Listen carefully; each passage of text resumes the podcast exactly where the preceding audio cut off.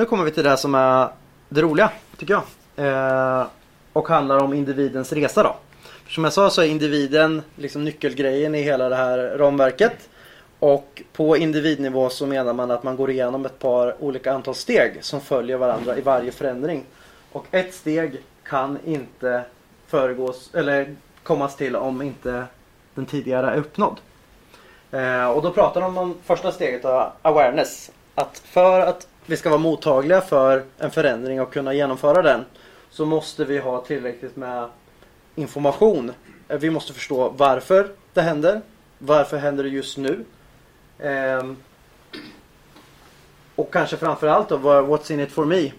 Att man också tänker på individen. Att man inte bara tänker utifrån ett företagsperspektiv. Att ja, men det här kommer göra att vi får 20% mer avkastning. Eh, visst, jättebra för Society. Men vad betyder det för Viktor Svensson? Att vi får 20% mer avkastning. Innebär det att jag får en högre lön? Nähä, nej, okej.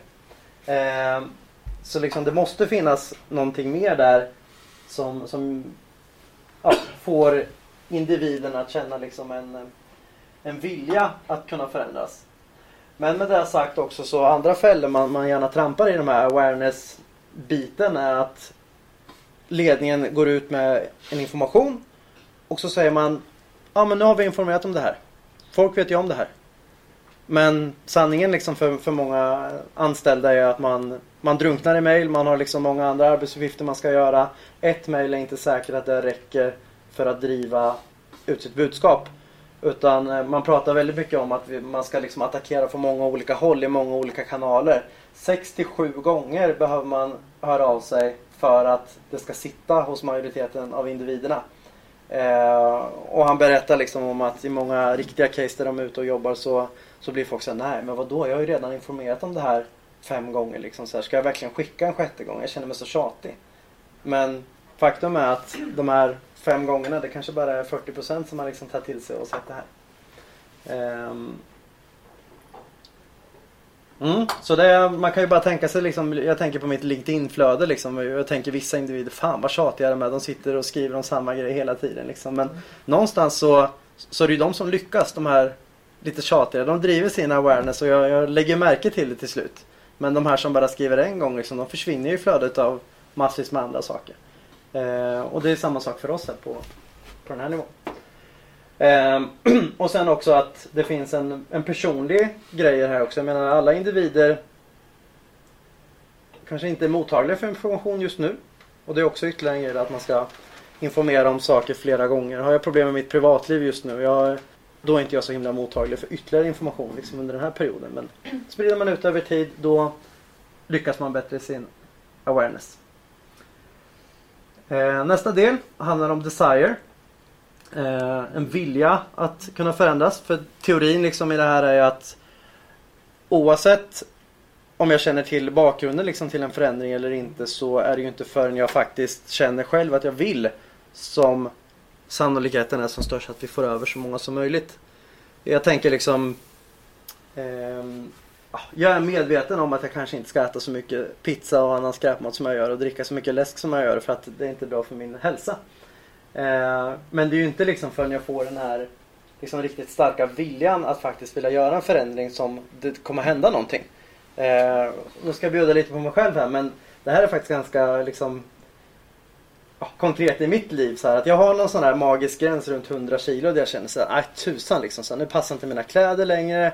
Det börjar kännas lite trångt i skjortan. Och där någonstans så börjar jag känna mig liksom lite missnöjd med hur jag är. Och då börjar jag träna. Jag börjar se till att äta bättre. Jag eh, gör liksom ganska stora förändringar. Men sen kommer jag till någon punkt där jag väger någonstans runt 90 kilo. Eh, vilket för mig liksom, i mina ögon när jag ser mig själv i spegeln tycker jag känns, ja men det här känns ganska bra. Där någonstans så slutar min vilja till att förändras. Och även att jag liksom har någon form av awareness till att jag behöver Ehm, eller alltså jag, jag, vet ju om att jag inte vill hamna där men samtidigt så har jag inte tillräcklig liksom, vilja till att förändras. Och det jag vill säga med det liksom är att bara för att vi har kommunicerat ut ett meddelande för att vi har spridit en awareness om någonting så betyder det inte att vi har med oss folks vilja. Och det är liksom någonting vi inte kan styra över riktigt. Men vi kan försöka jobba och påverka det på sätt för att så många som möjligt ska liksom ta sig igenom den här förändringen. Nästa steg kommer till utbildning. Ehm, och jag tänkte säga tyvärr så är det väl här många liksom tänker kring förändring. Att man, ja, någon form av budskap sprider man väl kanske. Ehm, och sen så kör man igång med utbildningar. Liksom. Nu ska vi lära oss Office här. Vi, ska, vi släpper lös det på måndag. Vi kör lite utbildningar i Teams och sen är vi klara. Ehm, men åter, återigen här då så, så är det här lite grann att ja, men, om inte jag har någon vilja till att vilja lära att vilja genomföra den här förändringen. Liksom, ska jag sitta där på en tre dagars utbildning om Teams här och eh, ta till mig det här och liksom kunna göra det här sen? Ja, mm, kanske inte. Eh, men knowledge handlar ju också om olika strategier för hur vi ska nu till använda det. Det kanske är olika webbinarium, det kan vara workshops, eh, det kan vara i stor grupp, det kan vara i liten grupp. Allting för att ge folk de bästa förutsättningarna som möjligt för att kunna lära sig på ett så effektivt sätt som möjligt. Eh, för att krångla till det lite sen då så kommer det här med ability också eh, in i bilden. Att bara för att jag i teorin nu efter den här golfkvällen vet precis hur jag ska göra en bra sving. Hon gick igenom liksom alla steg med mig. Så betyder det inte att jag har förmågan att faktiskt kunna genomföra det här. Eh, och det såg vi under, under golfkvällen. Eh, men, eh, men man tar med det i den här modellen också just på grund av att man inte ska glömma att det är inte bara utbildningstillfället som spelar någon roll utan vi behöver ha en liksom vidare support sen eh, för att kunna stötta individer genom hela den här eh, resan och ta dem från att bara ha kunskap om någonting till att faktiskt kunna genomföra och efterleva eh, förändringen. Och det hör ju liksom ihop med den här sista grejen som heter reinforcement. Att projektet slutar inte bara när vi har haft våra utbildningar eller vi kanske haft lite utförande. Utan vi får gärna följa upp under lite längre tid. Ehm, för att det ska sätta sig ordentligt.